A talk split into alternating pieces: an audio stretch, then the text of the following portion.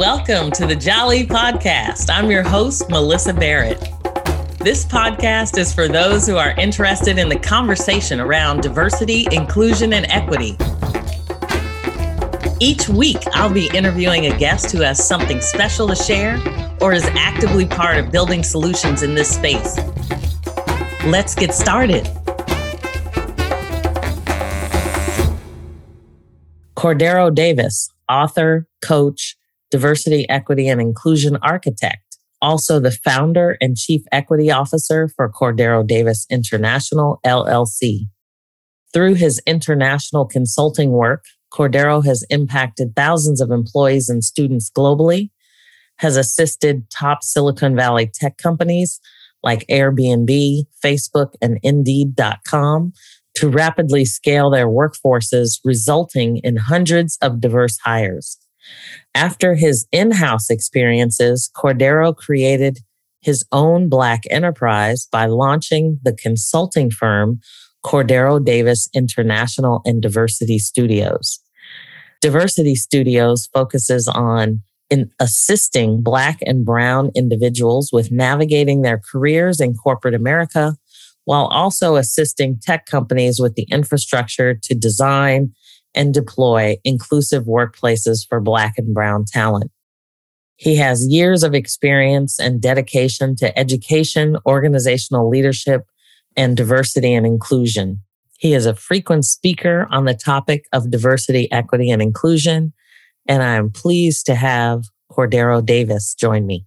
All right. Today I am joined by Cordero Davis. I am so excited to have you here this week. And you have so many things going on. We're going to get to, I mean, I talked a little bit about your introduction, but that seems like a, just scratching the surface of some of the things that you have done. So I am excited that you are joining me. And I figured we would just start by talking a little bit about your journey and how you even got into diversity and inclusion now that you've traveled the world and are you know, consulting internationally. How did you get here? Wow, wow. Thank you so much for the introduction and honestly just being your amazing self. I usually like to tell people that the D&I journey started very young for me, you know, growing up in a segregated town in Mississippi where still to this day whites live on one side of the track and blacks live on the other. I've never had the opportunity to not think about what does diversity, equity, inclusion mean? I've been thinking about it since day one, growing up in this small, divided town where our school district did not become desegregated until 2017. This is 10 years after me graduating high school. So you can imagine the level of trauma. And yes, yes, yes.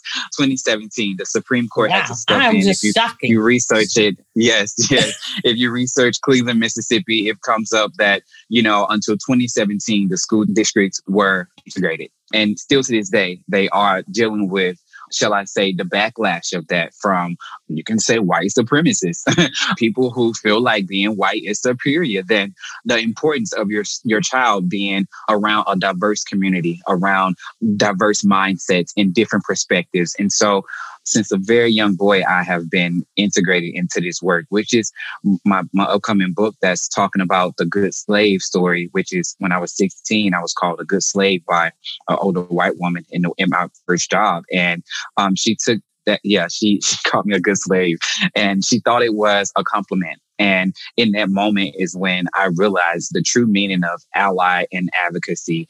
And my teacher, another older white woman, came up to the job the same day and basically straightened her out and talked to the manager. The manager would not do anything to, shall I say, reprimand this lady. And so she decided to remove me from that job. And that was the first time I got to see someone in a seat of uh, not being underrepresented stand up for me and understand that I am valuable, my worth, and what I bring to the world is not meant to be diminished in the workplace. And so I have had a journeyed experience when it comes to race relations, discrimination, and bias. And when I say the stories go on and on, going into Silicon Valley, living in China, um, I've had to experience all of these different things in so many different layers from workplace discrimination to, you know, being called a rapper just because I'm black and I'm living in China. And then the opportunities that I've had to truly influence and educate people around the world has definitely shifted not only my mindset and my perspective, but hundreds and thousands of people that I've met. And so I'm just truly grateful to be here today to have this conversation with you and to, you know, talk about my experiences of being in Asia, being sometimes the only black man um, in Asia, if not one of the first in many cities across China. I was usually the only black man. And then started my career in Silicon Valley in 2014 when I was likely the only black man on my teams um, at places like Airbnb and Facebook, etc. And so it's definitely been a journey experience, but I'm happy to be here to shed light, to be a voice, and to be and to provide access and opportunity for our community, specifically Black and Latinx. That's awesome. And I mean, it's so interesting because, you know, there's so many stories like yours mm-hmm. to some degree. So like mm-hmm. get me from you grew up in a, this little town in Mississippi Mm-hmm. And then you went to an HBCU and now, you, and then you went to China. Like, how yeah. does that happen? I would say God or Buddha. Definitely God. I believe that, you know, being a first generation grad, I was actually raised by my grandparents who had a fifth and second grade education. My grandfather was a World War II vet, and my grandmother was a stay at home mom. And she helped raise me. Of course, my mom had me very young. So they put their heart and soul into building me up to be the man who I am today. And I never wanted to let them down. And so I continued the journey, even when it got tough. I continued to be the master of my fate and the captain of my soul and continue to complete my collegiate degree. But the only way that I could do that was by having mentors and sponsors and advocates to stand with me and be on that journey with me. And I will say to this day, I have a mentor, Miss Sharon Smith Banks, who basically gave me my, my chance, my second chance, let's say that. And I did not have the resources or the funds to pay to go to college or to pay for my books. But Miss Sharon Smith Banks always found funding for me, no matter what and I was I would pay her back in threefold, I feel by now, by always having a high GPA every semester that I got back into school, graduating, um, and then having the opportunity to take my first job in Shanghai, China. And when I talk about China, people always say, wow, how'd you end up there? Like I wanted and I did so much from a student leadership perspective in my undergraduate years where I resurrected my social fraternity, Kappa Alpha Psi. I um, was the the uh, founding father of my business fraternity, fraternity Alpha Kappa Psi. And then I also was Mr. HBCU, Mr. West Virginia State University while being in college as well.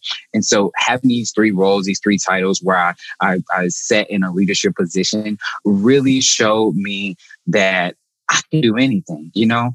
And what I wanted beyond anything else was to be in a sea of learning and cultural exchange when I took my first career outside of college. And wow, I ended up with, with my first gig in Shanghai. And it was not an easy feat. I'm telling you, we were some of the first Americans to be a part of this cohort program that they had created. And we actually got there and they told us that they didn't have jobs for us. So I had to wait three weeks to find out if I was going to get a job or not after completing my certification, after begging my family for money. All I had was a hundred dollars. I'm a new college grad. I don't have any money. I'm just going to China with a hundred dollars and making it work, you know? Wow. And I did that. And the first week they told us they didn't have jobs. Okay. The second week they told us they couldn't pay for our food anymore. Okay. The third week they told us they couldn't pay for our hotel and lodging anymore okay. I now grab. you're homeless in China homeless with no food. With no food. starving student. That's a different yes. different definition of a starving yes. student for sure. Yes, yes, yes, yes. And wow, I actually ended up tapping into my uh, my my shall I say my survival skills in this place because I never knew what it meant to fully be homeless or without until I got way to China. And, and now you're in a um, place where you can't speak the language and you can't read language. the signs. Nope, none of it. And I ended up packing up my bags when they said they could no longer pay for the hotel anymore. I packed up my bags and I went over to the most international place that I can think of, which was the shopping mall. Went into the shopping mall, went down to the food court. I had maybe about 50 bucks left at this point.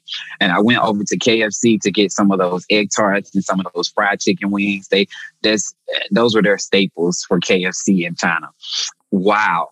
I turn around and there is you won't believe what's happening on the other side of the food court a career fair there is a career fair for international talent and I pull, I get my food and I march on over with my three bags, holding them these big bags now.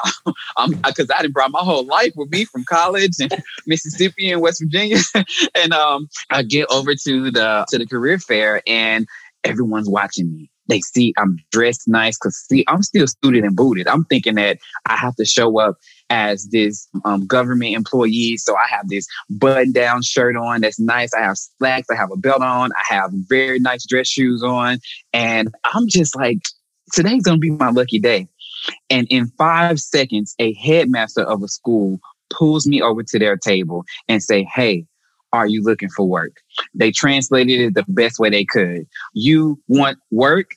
And I translated it myself and said, Yes, I need work. What can we do? You know? And a lot of the time when you're communicating in in a culture like that you have to use like sign language and states and everything else anything that you can use facial to help them understand what you're saying facial expressions. Look no job pulling out my wallet no money um i need both.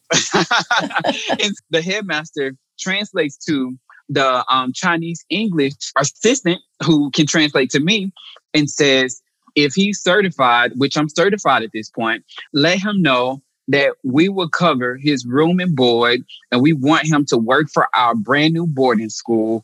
And if he doesn't like it, in two weeks, we're going to help him get back to America. What? Here's your train ticket. Wow. I get on, I get the train ticket, and this is me just believing in the universe, believing in God, believing in my faith, believing in opportunity. Mind you, 90 new graduates out of this program went to America, went to China from America, thinking that they had a brand new, a new job.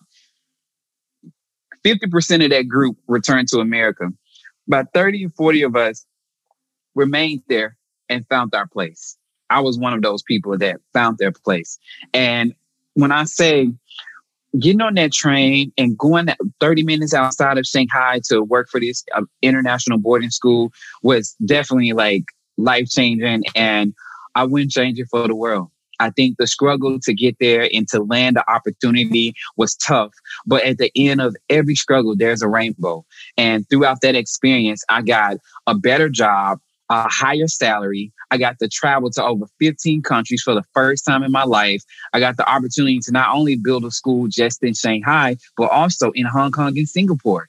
So to have those rewards, those achievements come out of that space and being the first Black American to do it in, in for this international boarding school was mind blowing. And I knew in that moment that I could do anything in the world. And that's when I said, you know, the pollution is bad here. I really, the food was tough to eat. And I needed a place that was similar, but more Americanized. and so I decided that I would leave China and build my career in Silicon Valley, a place for high achievers and believers and dreamers. And I would fit right into the cusp of that community. And that's what I did. I ended up going to moving to California um, within like six months of my contract ending in China, maybe like 200 bucks and, um, and a suitcase again. But this time with some experience, with some exposure, more part of the world, more culture. And I ended up with my first job in tech at Airbnb within a week. Wow. That is a story. That is something else. Well, and you know, no wonder you have so many accolades on your resume so far because I mean, that's a lot of living in a short period of time. yes. So now, and I know, and it was funny that you mentioned just being able to overcome all those things, because I think one of the things that I was listening to in your podcast. You had a you have a podcast tell people that and it was all about rising above COVID-19. Yes. But it was it was about a um, kind of the inclusion living, if I remember mm-hmm. correctly. Mm-hmm. Inclusive living, yes. Mm-hmm. Mm-hmm. So I and I thought that was so interesting because I think a lot of times people don't think about inclusive living. We just live. Mm-hmm. We mm-hmm. don't necessarily have the awareness of what that means. And some of the things that you talked about in that podcast were really about coming through darkness into light mm-hmm. and being mm-hmm. able, you know, it's like, I think one of your guests says something like, you have to have a little darkness in order to see the light. Yes, yes. Which I thought was just so profound because a lot of times we hate being in the darkness. We hate going through, you know, those tough times. But mm-hmm, yet mm-hmm. we always seem to come out of them with so much more and the experience yeah. that you created there i mean the cultural aspects of it are amazing so to see you now as what you call a cultural coach mm-hmm. let's talk mm-hmm. about what what does that mean to you and and how you're living your life now and not not anymore in silicon valley but yep. what, what has yep. that brought Yes, definitely. I will say, like, the first time that I touched the land of Asia and being in China, I felt like I had already become a connoisseur of cultural experiences just by standing in a store. People would follow me around to see what I buy. They would video me when I go into certain restaurants to eat they would um, when i shop they go into the same stores and buy the same things that i buy if they have a baby i named like 100 asian babies i gave them all my cousins names laquisha you know shawanda you know I, I get i named them after my siblings like i've given them all of you know the experiences that you know i had growing up as a black boy in america I, I shared that. I was able to spread that black boy joy amongst this land. And with with that, you know, even during my most humblest days of, you know, trying to figure out my career, what I'm great at, what I'm doing, in the midst of that, I, I always saw the light. I always saw the light at the end of the tunnel. And that pushed me to create what I've created today, which is, you know, Cordero Davis International and Diversity Studios, which is a space that focuses on, you know, truly accelerate the black and brown experience in corporate America, specifically tech companies, providing tech organizations with the infrastructure to retain and develop technical talent around the world.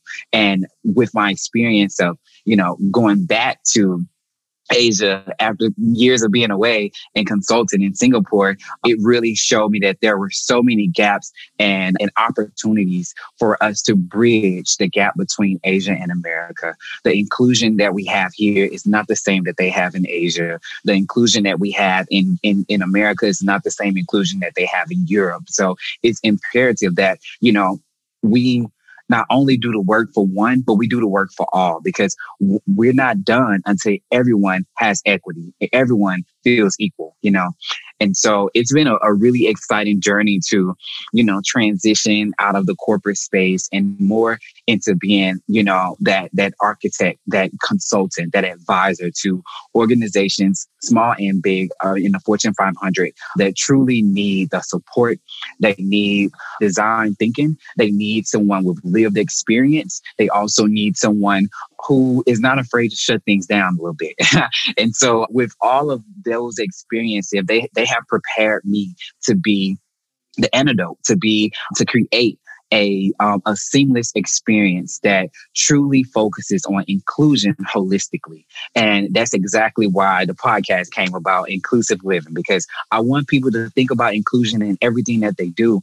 You know, diversity is great, but it's, it's past time that we think about creating inclusive spaces so that diversity is not something that we have to worry about. What we have to worry about is an overflow of so many people being interested in organizations that, you know, because they're so great. You know, that should be the problem, you know, not necessarily that, you know, the culture is not good or, you know, the employees' voices aren't heard or women are discriminated against and there's no space for LGBTQ plus people. You know, we have to move past that conversation to, hey, we are inclusive from our core. We are inclusive from our DNA. And this is how we live, you know, inclusive living. Absolutely. That's fantastic. Let's pause for a moment. We'll be right back.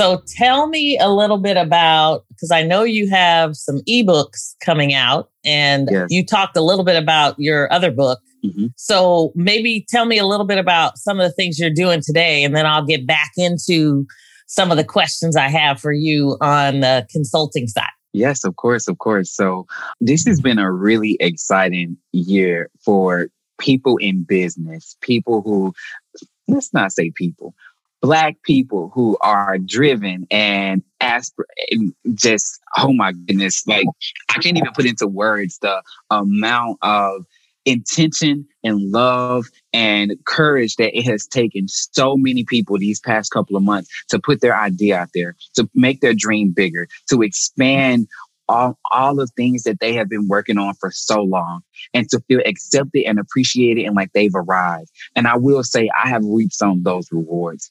It has been so important for me to focus, not like I said earlier, not necessarily on diversity, but inclusion. And a piece of that inclusion is products. Products putting ourselves in spaces where representation for black and brown people is not even close to being equal. Um, where we're at that 2%, that 1%, that 3%, which is why I created Diversity Studios, a space where representation in all areas can become you know, more, shall I say, accessible for people like myself and you. And so, in the midst of that, I've decided to create expand on just speaking at events or sitting on a panel or you know having the opportunity to work one-on-one with companies. I decided to create a product and something very short sweet and straight to the point that gives people the opportunity to leverage the work that it takes to move forward in life to heal through the trauma that we have experienced in the workplace. And therefore i have called this series of ebooks workplace inclusion volume one and two Workplace Inclusion Series 1 focuses on the healing mechanisms that it truly takes for us to move forward past workplace trauma. We have had this shall I say this this black space in the workplace for over 400 years where black people have not had an opportunity to vocalize um, how they feel or if they have rights or Uh, or if they are being heard or if they have a seat at the table. You know, Black people have not had the opportunity to be promoted and advanced and developed in organizations without having to speak up for themselves. But this particular ebook gives people the power, opportunity to learn cross culturally what it truly means to be traumatized in the workplace and the powerful steps towards healing past that trauma so that we can continue to break generational curses and we can disba- dismantle systemic racism and injustices and bias within work systems. And book two is a follow up of that, that basically kind of breaks down, you know, the story of me being, you know, a 16 year old boy called a good slave and how exactly does that affect and impact someone um, in the workplace and why it's important to have allies and advocates that are active. And so, what this book provides is essential tips and tools and actually best practices for active allies to move themselves from being passive, for, for, for being in the opposition seat, to actually being an advocate, to actually being an accomplice. And so, really excited about both editions that are coming out because they add layers, they add they add familiarity with stories, with international scope talking to not only about the um, the black experience or just the American experience, but also my experiences of living in Singapore and working with you know those those types of um, companies, as well as with communities in places like Taiwan and the Philippines and Australia. And so it gives a whole synopsis of how exactly D&I is defined in different places, how different places have different levels of um, scrutiny and, um, and, and discrimination that they have to work through in the workplace to truly be a successful business. Because no business is successful if its culture is broken. Such a great point, especially now that we think about these conversations. You know, every company has the ability to go global uh, mm-hmm. fairly mm-hmm. easily these days with you know digitizing their products.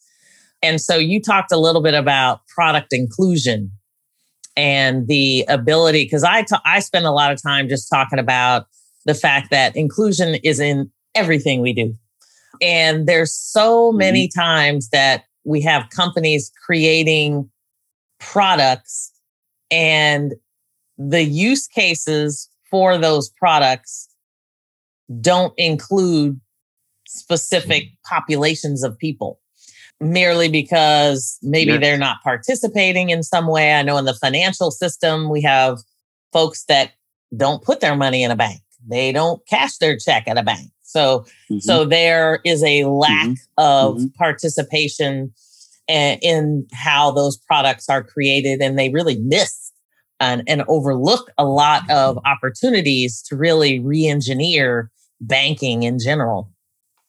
Can you talk mm-hmm. a little bit about product mm-hmm. inclusion? Mm-hmm. I know we've worked on some things together in terms of just trying to help people envision a real, you know, strategy on bringing product technology, social impact kind of all together. Mm-hmm. Yes, yes, yes. One of my favorite spaces. So you're hearing talk about it so much. And it's mostly because it is a fine time for businesses to align their core mission and their core values to diversity, equity, and inclusion. If your business is not aligned to it, you do not make sales. There's a trillion dollar investment into consumers, con- consumers for Black people, for Latinx communities as well. And you, when you think about the ratio for people with disabilities, and people with veteran status, that is also millions of dollars as well that is invested into the consumer space for products specifically. If your products do are not inclusive enough to include those communities, then you miss out on, you know, you miss out on that dollar, you miss out on great business, you miss out on your tools and resources being available to people also people who are a part of the intersectionality thereof of being black with a disability, black with a veteran status, or someone that is, or a woman that has, you know, LGBTQ plus. Like we want to ensure that, you know, it's very imperative that your products actually sell. Your products actually meet the needs of communities, specifically communities that you're not reaching. And so, in some of the work that we did, it was imperative that we research that. You know, people always ask, like, what are the steps that you take to, you know, actually, you know, understand if a product is inclusive? Well, first, first of all, did you have inclusive voices and inclusive backgrounds in the ideology phase of the product. Because if you're not having that in the ideation phase of, of product inclusion of any specific product that you're creating, then you are slowly but surely becoming a consumer that only serves the same consumer. and you want to be in the seat of, hey, what if I was buying this from my company? You know, and who knows what type of diversity you have in your own household. It is important to put ourselves in those shoes, but also to not make assumptions, to have voices and um, experiences and backgrounds in the room that come from those communities as well. So that within those focus groups, you can have the right influence so that you can create products that serve the world, not just products that serve yeah. this specific community.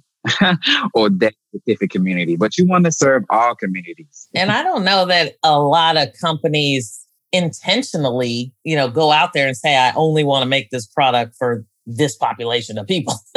so usually it's like mm-hmm. we, you know, you do mm-hmm. it in a way and all of a sudden you look, you launch a product and you go, oh, this doesn't work for some. I mean, I had a conversation with Dr. D. Miller. She is phenomenal and she spends mm-hmm. spent a lot of time talking about inclusive design. She was talking about how her grandmother, who was diabetic at the time, couldn't use the tool mm-hmm. that she was supposed to use to measure her her sugar and how that you know kind of built momentum mm. for her in saying wow you know nobody thought that you know they're using different language or they they can't you know do the same things and so she talked about the iterative mm. design process in order to make sure that you're pulling that information mm-hmm. in. Can you talk a little bit about mm-hmm. any tips mm-hmm. you want to provide for, say, small business in this space? Because I think a lot of the questions I get are, you know, I don't have a massive, you know, employee base. So how can I tap into diversity, equity, and inclusion if I don't have, you know, a big workforce? Of course, of course. And I think that's really key when you are building the inclusive thinking and inclusive living into the DNA of your organization. It doesn't matter what size the organization is, you're going to celebrate people. You're going to recognize people. You're going to recognize culture. You're going to celebrate culture. You're going to be invested in culture. You're going to also, you know, if you have interns, you want to ensure that those interns come from underserved communities. You want to be the beacon for, you know, um, how does a small business create inclusive living into its DNA of the organization, of any type of organization, you know? And you start with those basics. And I think the first thing is asking your employees what they want, asking your employees what's missing, asking your employees what they need. A lot of time it's not about salary. A lot of times it's not about, you know, more days off. It's not about, you know, shorter hours, etc. It's all about recognition. It's all about investment and it's all about access and awareness. You are ensuring that your employees understand what their performance eval looks like. You are ensuring that, you know, when it's time to be promoted, that they are communicated with effectively about the promotion process. You are ensuring that, you know, um, women have rights in the workplace, such as maternity leave, etc. And, you know, they're able to take days off because in some places women can't take days off. And that is something that is truly crippling for the world, not just that specific country. And then it's important for, you know, you to educate yourself, to listen, to learn, and to love. I love that. The um, you know, and it's funny because I do think that we have and and I, I'll just ask you the question because I think it's it's an interesting one. Do you think people are listening? I would say people are listening, but they're listening not to learn and to love. I think people are listening just because it's a hot topic right now. Yes. Would this be something that was, you know, like I said, building DEI into the core of your DNA takes you taking a full enterprise wide assessment of everything that you're working on from how you attract talent, from the way that you retain talent, from the way that you develop and advance talent. Those three areas are crippling to organizations. Those are just the beginning building blocks of DEI in the workplace. There's so many other areas to look into where if you don't have equity there, it's time to change up some things. How people are promoted, what level people actually sit at, you know, salary bands, pay equity, maternity leave, paternity leave, so many areas to look into, policies and procedures, all of the legacy, grandfathered, shall I say, doorkeeper activity needs to stop.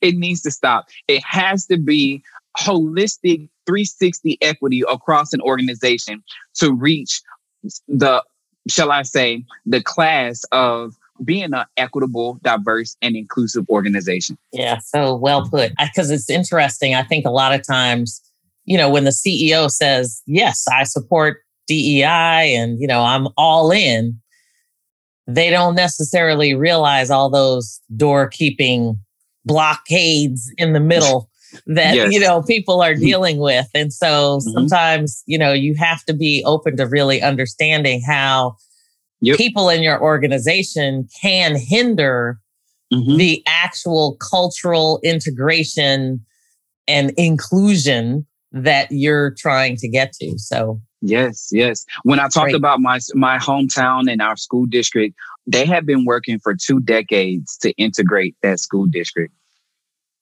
Two decades. The Supreme Court had to step in. You know why it took over two decades?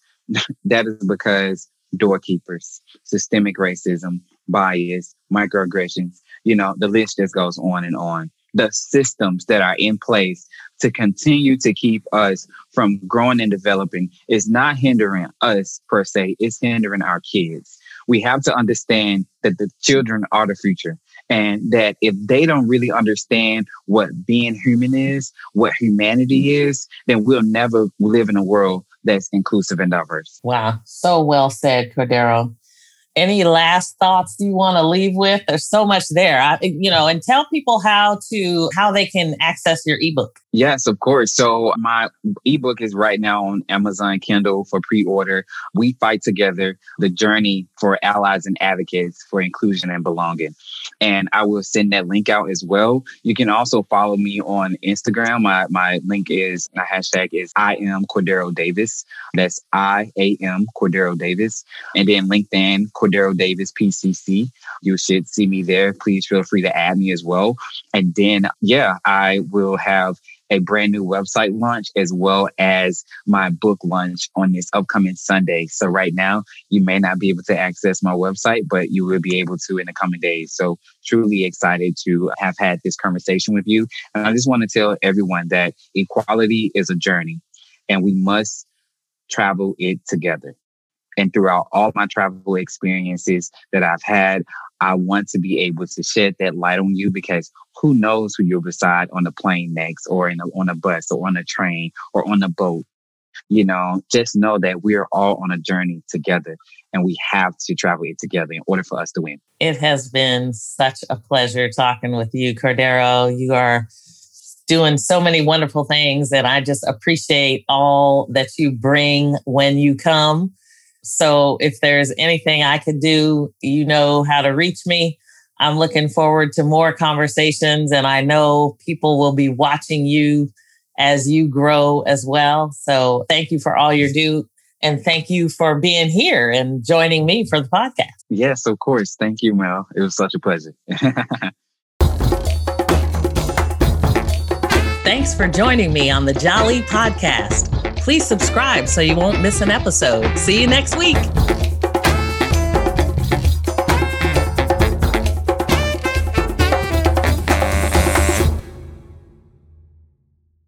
This podcast is a part of the C Suite Radio Network. For more top business podcasts, visit c-suiteradio.com.